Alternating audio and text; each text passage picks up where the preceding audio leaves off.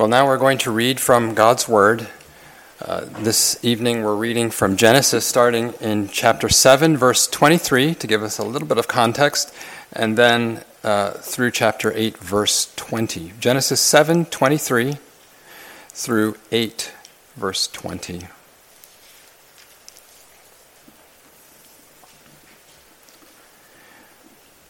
So he, God, destroyed all living things which were on the face of the ground, both man and cattle, creeping thing and bird of the air. They were destroyed from the earth. Only Noah and those who were with him in the ark remained alive. And the waters prevailed on the earth 150 days. Then God remembered Noah and every living thing and all the animals that were with him in the ark. And God made a wind to pass over the earth, and the waters subsided. The fountains of the deep and the windows of heaven were also stopped, and the rain from heaven was restrained. And the waters receded continually from the earth. At the end of the 150 days, the waters decreased. Then the ark rested in the seventh month, the seventeenth day of the month, on the mountains of Ararat. And the waters decreased continually until the tenth month. In the tenth month, on the first day of the month, the tops of the mountains were seen. So it came to pass at the end of forty days that Noah opened the window of the ark which he had made. Then he sent out a raven, which kept going to and fro until the waters had dried up from the earth. He also sent out from himself a dove to see if the waters had receded from the face of the ground. But the dove found no resting place for the sole of her foot, and she returned into the ark to him, for the waters were on the face of the whole earth. So he put out his hand and took her, and drew her into the ark to himself. And he waited yet another seven days. And again he sent the dove out from the ark.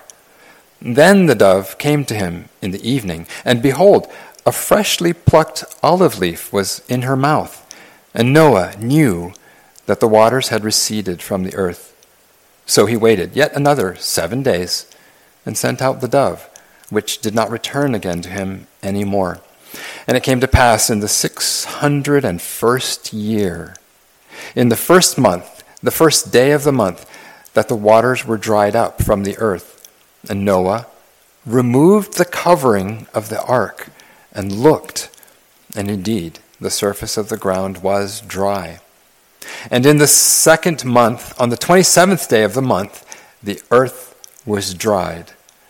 Then God spoke to Noah, saying, Go out of the ark, you and your wife and your sons and your sons' wives with you. Bring out with you every living thing of all flesh that is with you, birds and cattle, and every creeping thing that creeps on the earth, so that they may abound on the earth, and be fruitful, and multiply on the earth. So Noah went out, and his sons and his wife and his sons' wives with them Every animal, every creeping thing, every bird, and whatever creeps on the earth, according to their families, went out of the ark. Then Noah built an altar to the Lord, and took of every clean animal and of every clean bird, and offered burnt offerings on the altar. This is the word of the Lord.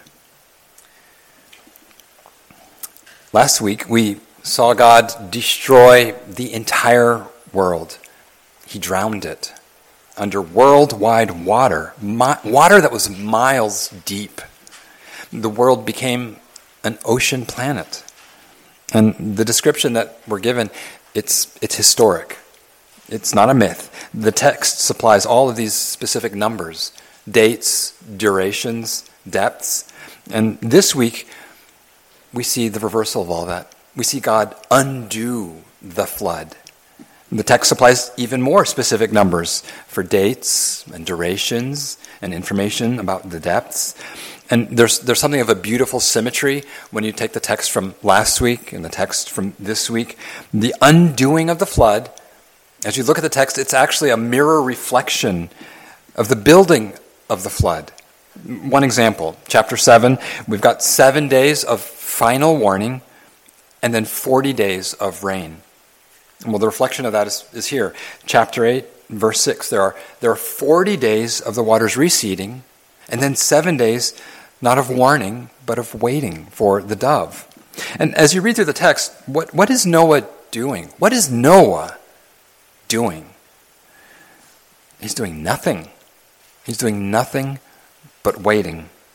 And for a full year, as, as you put together all the dates that are given, for a full year, from start to finish, Noah and the others, they wait in the floating box, this, this ark. Now, in, in the array of, of different Christian practices that the, Bible's, the Bible describes to us, in, in that whole span of things, you've got practices like, like listening for God, like hearing God, like loving God, like denying the flesh. Well, this text tells us about one of the, the very frequently mentioned practices in Scripture. This text tells us about waiting on God. Waiting on God. And, and that's something that's all through the Bible. Places like Psalm 62, verse 1. Truly, my soul silently waits for God. From Him comes my salvation. As we look at tonight's text, we see three things. First of all, how to wait on God. How to wait on God. And then, secondly, we see how not to wait on God. And then, thirdly, why you can wait on God. So, how to wait on God, how not to wait on God, and why you can wait on God. So, let's start with how to wait on God. Verses 1 through 5. It, it, describes, they describe months and months of this just slow draining of the waters that are covering the earth. It's slow, it's gradual. The waters are going down after 150 days of going up. Now, the passage describes it kind of like the tide going out. How does the tide go out? It goes out slowly, it goes out over hours. This is the slow receding of a worldwide high tide. Verse 1 God made a wind, and, and the waters start to subside. Verse 3 the waters keep on receding, keep on receding. And then, then finally, verse 4 the ark has, has, has come down with the water level just enough that it's resting among mountains in this region called Ararat. Then verse 5 emphasizes again the waters decreased continually all the way till the, the 10th month. So, how do you wait on God? How? Well, first of all, you recognize God sometimes puts you into a process. Sometimes God puts you into a process. Sometimes God is working through, you could almost imagine it like the growth of a tree. Sometimes He puts you into something that's like slow tree ring formation, not by instant lightning strike. Sometimes He does that. There, there are these times where, like in, in Genesis 1, on the third day of creation, that, that third day, God moves all of the water to make dry land. In creation, in a single day, God moved all of the water and divided the waters from the land. It was instant. Well, it would seem like, wouldn't he do that again here? But in Noah's situation, God will again, he will separate the waters from the dry land, but not in a day. He is going to use a process. He's going to do it over the course of half of a year, step by step. Now, why? Why does God sometimes do things in an instant and then he may do the same thing again, but it will be over a process, over a long time. We don't always know why. We don't know.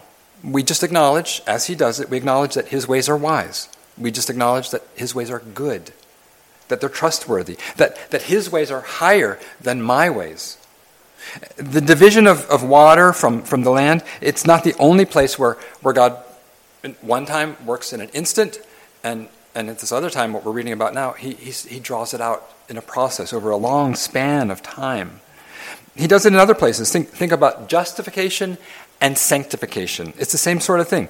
When you confess the Lord Jesus Christ and, and you believe on Christ, God instantly accomplishes your justification. He instantly justifies you when you confess with your mouth. It's an, in an instant that He permanently imputes to you the righteousness of Christ while imputing to Christ your sins.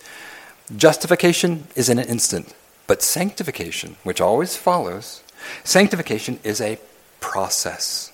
Sanctification is the, the gradual transformation of your character into the image and the character of Christ as the Spirit works out your salvation in you. The sanctification process begins at the moment of your justification, and sanctification works out over your life in a process until the end of your life.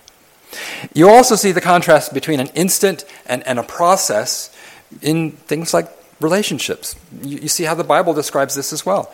Consider the difference between forgiveness and restoration in a relationship. The difference between forgiveness in a relationship and restoration. For instance, say that you've got a, a, a husband who cheats on his wife. He, he's been unfaithful, but he confesses his sin, he asks for her forgiveness, and, and she may forgive him. Like on the spot, she says, I forgive you. Sincerely, she forgives him, and forgiveness can be given instantly. But restoration can be a process, and in something like that, it has to be a process. It will take time for that relationship to be restored. Her trust, there's just no way her trust can be or even should be instantly fully restored. It will take time for her trust to be regained. And her own healing, that has to take time. You're not going to tell her, you've got to instantly be healed. He has hurt her. He's hurt her terribly. And, and if their love meant anything to her, it will take time to heal. And, and their intimacy, that will take time to be restored. The fact that, that restoration in that example requires a process, that does not mean that she failed to forgive him or that she did not forgive him. Forgiveness can be instantaneous, but restoration will be a process. And so, waiting on God means that you recognize that God may work in an instant, or God may draw it out. He may work in process. You might be in some tangled, knotty mess of some sort. Maybe it's a financial mess, maybe it's a relationship mess. Maybe your mess took five years to create. Five years. And it may take just as long to untangle the situation as it did to build it up. It may even take longer, it may be shorter. Maybe you're the one who got yourself into this trouble. Maybe other people got you into this trouble. For instance, Noah was not to blame for being trapped in a box for a year. Noah is not the one who got himself into that situation. It wasn't Noah's fault. And maybe the actions and the misdeeds of other people in your life, in your situation, their bad choices, that's what's put you into whatever box you're, you're in now. And you may still have to just wait on God until He brings down all the waters that have trapped you in that box.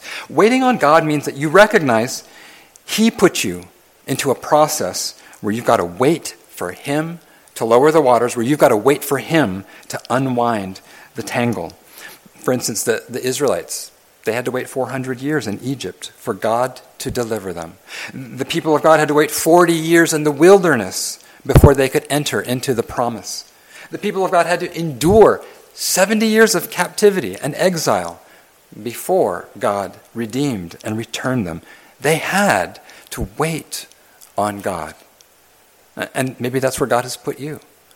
How can you tell if God has put you into a time of waiting on Him? How can you tell? Well, here are some questions you can ask about your own situation.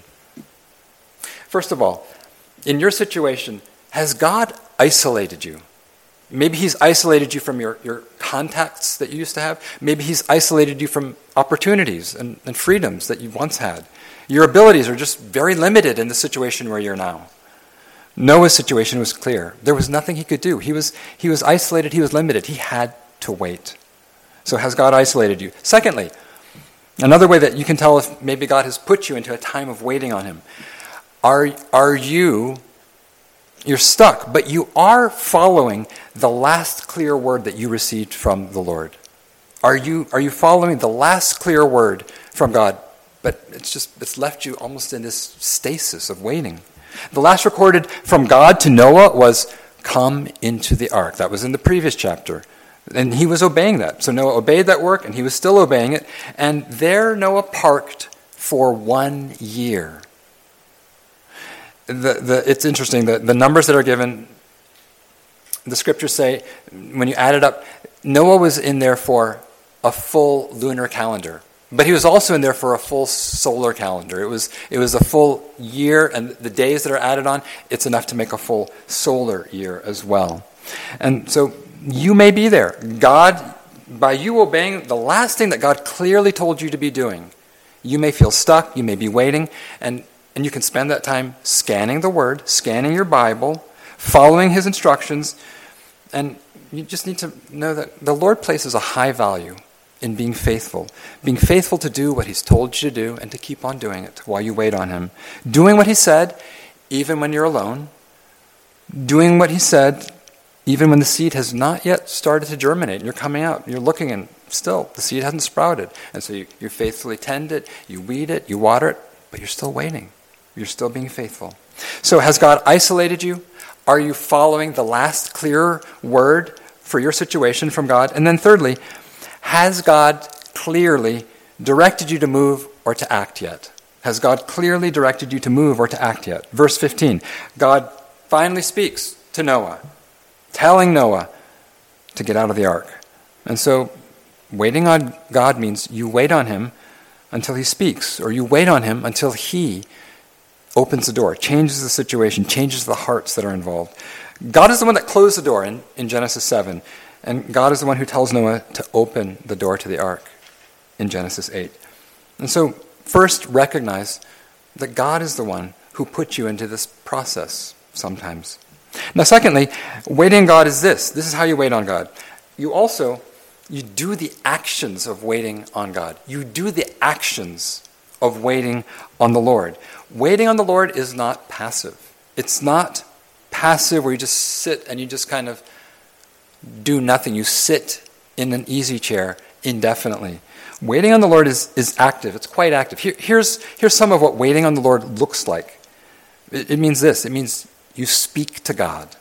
More specifically, you speak to God about waiting. You, you tell him that you're waiting. You say, Lord, you know that I want to be married, but I'm waiting on you, Lord. I'm waiting for you to do something so that it could happen. Or, Lord, you know that I need this medical situation to be resolved. I need answers. I, I need resolution. I'm waiting on you to work because I can't do anything more. I, I can't make it happen. It, it means you say to him, Lord, these people are making my life miserable, and I've, I've addressed it as best I can. There's nothing more I can do. I am waiting on you to make a change, to intervene, to change minds. When you speak, you're waiting to God. Don't you see how that, that's, that's an act of faith when you do that? It's an act of faith because you're speaking to Him because you believe that God is. It's an act of faith because you're speaking to Him because you believe that He wants to be personally engaged with you as you go through this, as you wait on Him, as you wrestle with Him. It's an act of faith because you're speaking, you're waiting, and it's showing that you believe that He's powerful and that He's good and that He could do something. And you speak your waiting to Him because your heart is perplexed and you believe that He's the only place that you can go. The Psalms are filled, the book of Psalms are filled with prayers and songs that, that give you words to speak waiting on God. And, and so you should use the Psalms, use the prayers and the songs in the Psalms to, to give voice to your waiting. For instance, Psalm 59, and there are tons of these. Psalm 59, it was written when, when the psalmist was suffering because of other people. He was suffering because of someone else talking trash about him, spreading misinformation about him. It was written when David lost his home he was isolated from his community, and it was because of his father in law who was making his life miserable and unstable. And, and, and David, there in Psalm 59, speaks his waiting to God. Psalm 52, verse 9. And in the presence of your saints, I will wait on your name. for it is good. I will come together with other believers, maybe for worship, and I will wait on your name, for it is good. Consider Psalm 130, verses 5 and 6. He says, I wait for the Lord. My soul waits, and in his word I do hope. My soul waits for the Lord, more than those who watch for the morning. Yes, more than those who watch for the morning. So, waiting on God is anything but passive, it's active. You speak your waiting to God. And then also, here's another way that it's active. You, you also submit to God patiently. You're also submitting patiently to God, and that's, that's active. That takes effort. It's, a, it's, an, it's an activity, it's a striving of your soul when you do that. God has put you into a box. He has shut you in a box, and weeks, months are just running down the clock. And, and you're wondering, like, is anything changing, or why is it changing so slowly? Is it ever going to come to an end? But you wait. And patience, patience is waiting with peace. If you're waiting patiently, you're, you're, you're waiting with peace. That's a, that's a good working definition of patience. It, it means you're waiting with peace, with, you're, you're waiting without agitation, without this churning and grinding in your heart. Consider the, the prayer and the song that we have in Psalm 131. Psalm 131, verses 1 and 2. Here's a picture of, of patience, of waiting with peace. Lord, my heart is not haughty, nor my eyes lofty. Neither do I concern myself with great matters, nor with things too profound for me. Surely I have calmed and quieted my soul. Like a weaned child with his mother, like a weaned child is my soul within me. And so what he's saying here is can you be a baby in the arms of the Lord? You, are trapped, you're having to wait on Him.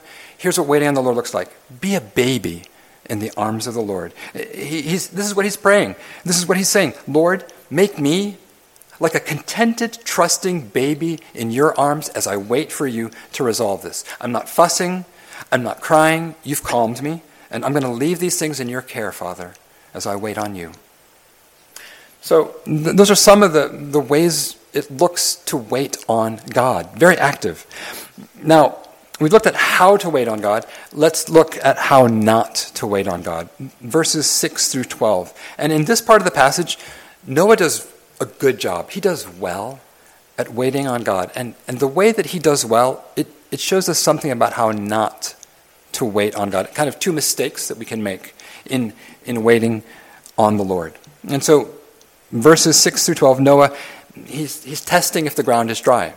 There's no point in going out if the water is still up to his neck or if the ground is so sloshy. You couldn't build, you couldn't sleep on it, you couldn't do anything. It would just sink into the mire. So he's testing if the ground is dry. Well, how does he do it? Well, these days, if you're stuck in a box and you need to know what's going on in the world around you, what do we do? We send out drones. But Noah doesn't have drones. He doesn't have a remote controlled Mars rover. Instead, Noah sends out these birds. And, and, it's in four different sorties that he sends them out. First, he sends out this raven. Now, ravens are, are considered far seeing birds. Great eyesight, they can, they can see things far away, further than we can see, and they can get higher up and see even further. Marine, mariners expect that if, if when they take ravens on a ship, like, like this is in the older times, they expect that a raven can be on a ship, and if they release, they're, they're far out at sea, but if they release a raven, and if the raven getting up in the air can see land, the raven will head in the direction of land, and that will tell the mariners where dry land is. If it can see it, it'll fly in that direction. But this raven is just going back and forth, back and forth. It just doesn't see anything, and it comes back. And so this first, it's sort of an organic drone for Noah, sees no dry land nearby. Well, next, Noah sends a dove.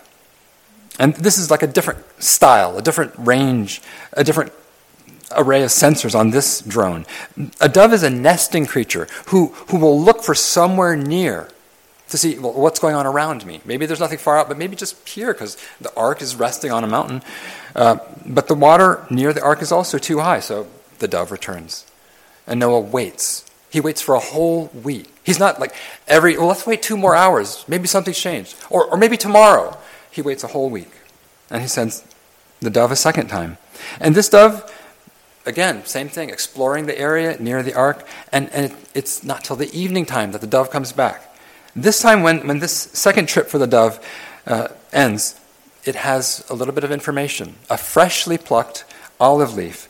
And so this tells Noah that some of the land nearby, it's starting to appear, the water's gone down enough, and, and some trees, some of the branches are showing, but it's not enough for the, the dove to settle down, not enough for the dove to make a home outside of the ark. And so Noah, what does he do? He waits again. Not, he's like, he doesn't say, here's a leaf, wow, let's send out two or three more doves to see what else they bring. He just waits another week, another seven days. He sends a dove then, after a week, for a third time.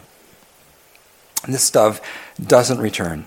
It has found conditions to be dry enough to settle outside the ark. Now, this is an excellent example of how to wait on God. And Noah's good example will give us some, some ways where we can go wrong in, in, in how we don't want to wait on God. So, first of all, waiting on God is not passive paralysis. Noah was waiting on God, and that means that he continued to look for signs of God's work. Noah took action to, to, to look for signs, to try to get a read on what's God doing in the world. He, he, he, he, he'd use these bird tests to see how is God working. Now, there, there's this thing, if you, if you read in Christian history, there's this period where there was, um, you could call it a movement or a, an approach called quietism. Quietism. There was this movement in Christian history called quietism. You could call it hyper passivity. Hyper passivity. And, and, and, the people that were kind of bound up in this, they, they said that waiting on God means you do nothing. You, you think that, that submission to God means just an annihilation of your will, an annihilation of, of any of your desires. And so, I mean, it, could even fall into this, this where just, you could see the, the error of it. You, I'm being abused, I'm being oppressed, and you just say, so be it. No, if, if, if you're being abused, oppressed, you need to speak out, you need to get out. But, but anguish that you have in your soul, that's not something that needs to be eliminated. It was right and it was good for God's people to cry out to God under the oppression. It was right for Noah to desire to be out of the box. Even Christ in the garden, he agonized, he sweat blood as he waited on God. The groanings of Christ were not sinful. He did it, so it couldn't have been sinful. Groaning under suffering, longing for it to end, that's not sinful. The groanings of the Spirit, Romans 8, as it, it's channeling our desires and our prayers, they're entirely righteous as the Spirit does that. So it's not something to be removed. Waiting on God is not this passive paralysis. It, it we should be noisy in our prayers. And, and it, it, waiting on God can, can prosecute the case for other people, prosecute the case of those who are in suffering. Places like, like Psalm 13, where, where the, the believer who's waiting on God says, How long, God? How long, O God? God, see the wrong that these people are doing. Rise up, O God. How long will you be silent, O God? And so, so you speak up. You speak up about evil. You speak up about oppression. And as you wait on the Lord to rise up, you mourn with those who mourn. You give shelter to those in danger. And, and you use your God given means. Maybe you don't have doves. Maybe you have drones. It's okay to use some of the means that you have, that God has given you, to test, to wait. And maybe within the realm where you are, in the box, in trapped in the ark, you, there are things you can do as you wait on the Lord. And so waiting on God is not this passive paralysis, it's not do nothingism. Now, secondly, the, the other error that Noah doesn't commit, he, he shows us um, waiting on God is not striving and rushing and agitating.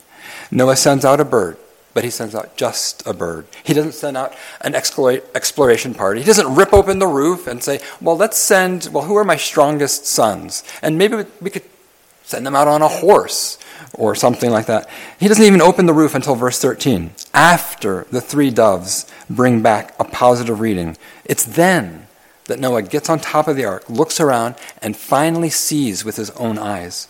But Noah didn't do that immediately. He sent a raven and then a dove.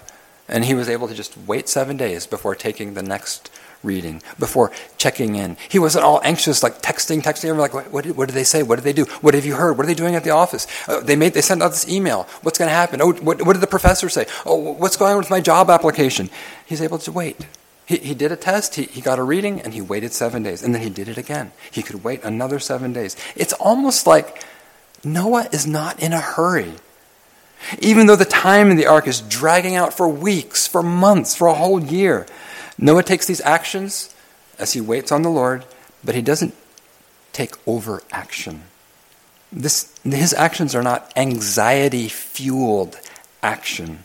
You know, that, that kind of thing, the kind of overaction when, when you're freaking out and the whole house, the whole team can tell that you're frantic. And, and your franticness is making everyone else around you frantic and dialed up as well. Noah's trusting God. Noah can test the waters. He can patiently wait a week before he asks again, before he looks in again. He's patient. When you're not worried, you can test the waters, and if it's not time, you're content to wait. Wait another week. You're not churning with all these alternative plans. Well, well if, that, if it, it, was wet now, and next week, if it's wet again, what am I going to do? What, what are the alternative plans I need to have in place? He's not tossing and turning in the night with all the what if scenarios. And that's how we want to be. God does not want you to be running around like the world is burning down, panicking. God wants you to trust Him. God wants you to sleep in peace and just to give it to Him. Jesus says in Matthew 6 25, Therefore, I say to you, do not worry about your life, what you will eat or what you will drink, nor about your body, what you will put on. Is not life more than food, and the body more than clothing? In verse 31, Jesus says, Therefore, do not worry, saying, What shall we eat, or what shall we drink, or what shall we wear? For all these things the Gentiles seek. For your heavenly Father knows that you need all these things, but you seek first the kingdom of God and his righteousness, and all these things shall be added to you. Therefore, do not worry about tomorrow, for tomorrow will worry about its own things. Sufficient for the day is its own trouble. Now, now you kids who are, who are hearing this, Grown ups get worried, grown ups get anxious, but you kids can also be fearful. You can also be worried. Worried about how is school going to turn out? Worried about how are things going to turn out with my friends? Worried about your parents? Whatever. God doesn't want you to worry. God wants you to wait on Him and to be safe in Him. In this passage, God has been at work the whole time while Noah is waiting. While Noah waits, God is the one who sends the wind to lower the waters. While Noah is waiting, God is the one who stops the rain from the sky. You can't do that. Noah couldn't do that, but God did that. God is the one, while Noah is waiting, who stops up the fountains of the deep that were also flooding the earth. And while you wait, God is at work. When you are powerless and helpless, God is at work. When you have no windows to even look out and get a read on what's going on in the situation, when you've got nothing but this little single window in the roof, and all you can see is nothing around you that you need to know, all you can see is heaven and the skies. God is still at work. But waiting on God is hard. It's hard when, when we don't know how much longer am I going to have to wait? How can you make plans? That's a, that's a control issue. If, if you feel like, I'm so stressed because I, I, I, I can't make plans, well, why is it so important to have a plan? Because I have to be in control. That, that's why. Why is it hard to wait on God? Why is it hard to trust Him? Why is it hard to be patient? All those things. How can you wait on God when His plans don't seem to be your plans? How, how can you wait on God when His timing is coming in and it's not your timing. Well, part of the answer of how you can wait on God is in verse 1. It says there, Then God remembered Noah and every living thing and all the animals that were with him in the ark. God remembered Noah. That remembrance, it's when you look at the this mirror symmetry of, of the rising of the flood and then the, the receding of the flood, that verse is at the center. It's in the middle. It's the pivot point of all of this. The remembrance of God is how you can wait. It's, it's how you can know that the destruction of the flood is coming to an end and that the diminishing of the flood will complete. How can you, how can you wait on God when it's hard? You have got to be convinced that He remembers you. And this is something that we all need. We need to know that, that we're not forgotten. We need to know that God remembers me, that, that you matter to Him. Isn't that what you you're spending your life seeking? Isn't that why you get so wrapped up about relationships? Why you're so agitated if people don't reply to your messages? You need to know that you matter, that you matter to God, that you're on His mind. Well, how can you wait on God? Because no matter what you endure, He remembers you, believer.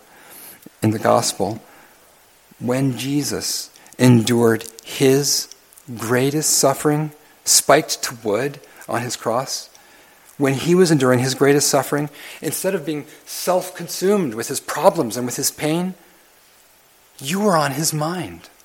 He remembered you in his greatest pain. He was remembering you. The thief on the cross next to Jesus asked Jesus, Lord, remember me when you come into your kingdom. And what did Jesus say? I got enough problems of my own. How insensitive. This is all consuming. Jesus answered him and said, Assuredly, I say to you, today you will be with me in paradise. He's saying, I'll remember you.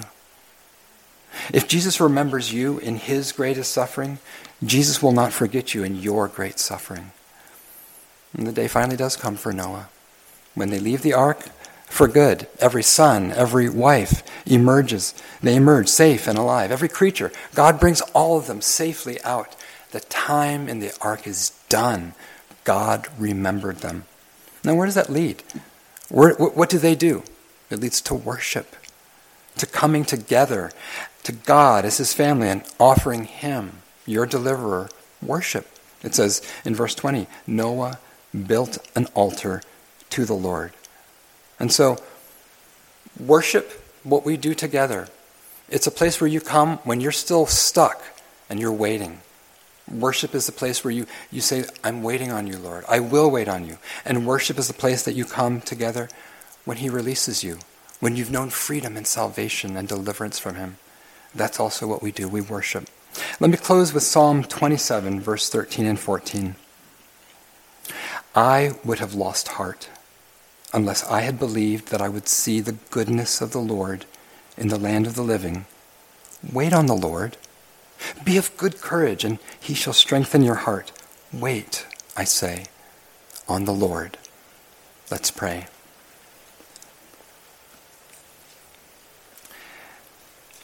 Lord, it makes us so uncomfortable to have to wait on you, and it, it makes us impatient and we become frustrated when we have to wait longer than we think is reasonable. But Lord, we, we admit and we confess that we have no reason to doubt you, and we have every reason to know and to be certain and assured that you're at work while we're waiting, and that you will bring deliverance, you will bring light, the morning will dawn.